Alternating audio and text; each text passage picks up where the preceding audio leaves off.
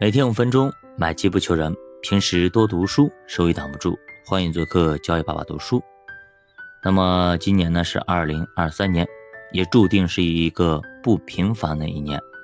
我们呢也可能会经历一场重大的技术革命啊，这就是人工智能产业革命。这场革命不亚于当时的工业革命以及互联网的革命。而这种技术革命一定会伴随着芯片、半导体的参与。那么，二零二三年下半年很可能会出现全球半导体周期的拐点。但其实，对于我们绝大多数人来说，芯片、半导体都是一个十分高大上的区域，我们并不太了解这个现状，对吧？对我们来说，可能几年前。我们就认为芯片就是手机卡里面那个小东西，但是现在慢慢的感觉，哦，芯片是什么汽车里的等等，手机里的非常重要的零部件或者灵魂的这样一个部件。那一纳米跟三纳米的是完全不一样的，你太大的话，它就跑不起来；哎，你特别精细的话，特别薄，OK，它就很厉害。那这也就是我们跟国际上的一个差距，但是我们依然。对芯片、对半导体还是特别的陌生。那我们找了一本书，叫做《芯片大战》《芯片战争》，来了解一下芯片的前世今生，以及历史上的啊这样的国际上的这样的一个争端，一个发展史。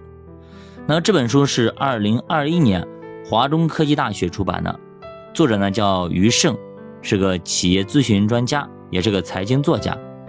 但是他也并非是科学家、研究员，所以对于这种高精尖产业认知，也可能不是全对，甚至有可能很多还是局限性的，或者他自己理解的。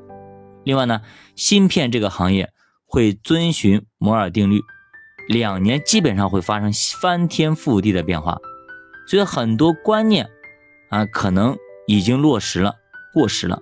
那咱们在播讲这本书的时候，或者您在听到这本书的时候，音频的时候，那么芯片已经完全的不是这个概念了，你完全的升级到好多好多代了，就相当于说智能手机跟那个功能机一样的，它已经革新了好多了。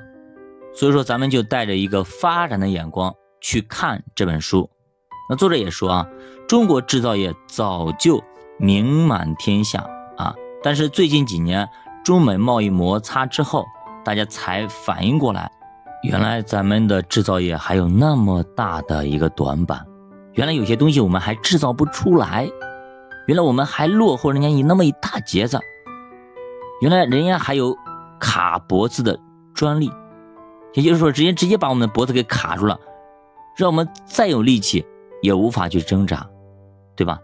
我们每年现在芯片的进口额甚至超过了石油，如果。欧美给我们断货了，对吧？断供我们最先进的芯片，我们将束手无策，这就成了我们最大的被卡脖子的短板。这种情况之下，我们在努力的想要发展芯片半导体，但做芯片可不比其他的行业，对吧？这属于最顶尖的技术产业。需要有相当相当的积累，不是说吗？造一个芯片，至少有三个诺贝尔学家一起在努力多少年才能发展成这样的一个成果？你想我们的差距有多大？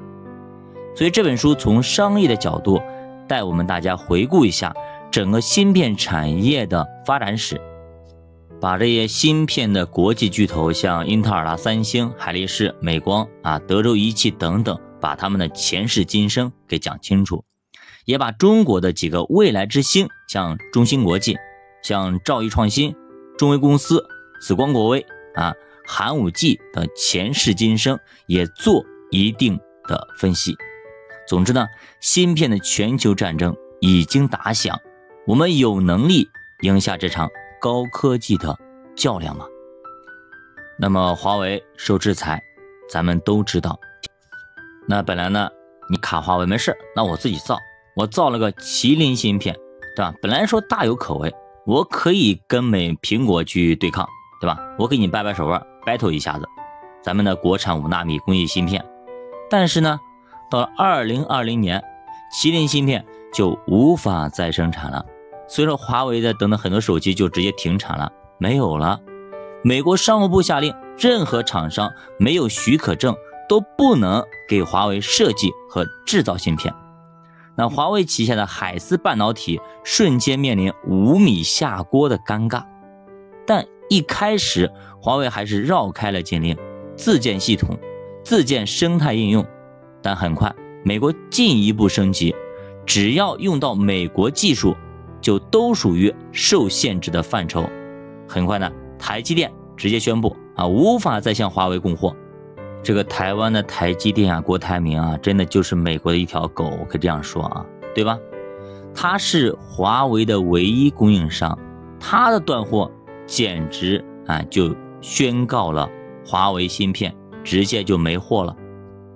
那么，另外有能力供货的是谁呢？三星、英特尔，但是他们显然也不可能绕开美国禁令为华为代工。所以这就意味着麒麟芯片彻底被断供，以至于华为手机后来始终无法实现五 G 的版本。至于说中国大陆自己的像晶圆代工厂，作者说啊，那么目前中国芯片已经实现了十四纳米技术，七纳米技术还在研发当中，所以根本不可能为华为提供五纳米的先进的制造芯片。那么我们为什么生产不了五纳米的芯片呢？对吧？难道多缩短那两纳米有那么难吗？主要是因为啊，缺乏关键的设备，也就是那个光刻机啊。目前只有荷兰的阿斯麦一家企业能生产这玩意儿，也就是那个紫外线光刻机。中芯国际之前企图订了一台，但是呢，受到美国的阻挠，拿不到货。你有钱你买不到，他不卖给你，你说美国坏不坏？中国本土光刻机生产商还停留在九十纳米制造芯片光刻机这样的一个程度，九十纳米，兄弟们，所以差距可不是一点点的大，是特别特别大。所以您明白了吗？什么叫垄断？什么叫限制？什么叫卡脖子？以前咱抗日战争的时候，等等，对吧？那叫枪杆子里出什么，对不对？那那时候咱有枪有有武器，才能不怕那些，对吧？那些坏人。欺负我们，八国联军欺负我们。那现在呢？咱们得有过硬的技术，才能够不被别人欺负。不然的话，老是用人家的东西，人家使一个脸色动动嘴皮子，好了，分分钟就可以把你限制掉。你去看看隔壁日本，不就是这样子吗？给美国代工等等，一度想超越美国，结果呢，一纸协议直接把日本干趴下几十年。再看看隔壁邻居韩国，这不一模一样的？一手把你扶持起来，结果呢，瞬间想让你倒台，瞬间把你倒台掉，对不对？什么三星等等，全是那么的美国资本家进去的，对吧？入驻的。所以你看看，如果你不自身强，完全依赖于别人，那么早晚有一天你会被别人给榨干，然后一脚把你踹开。我不知道大家对于这点大家怎么看？欢迎大家点赞、收藏、关注、转发、留言，再见。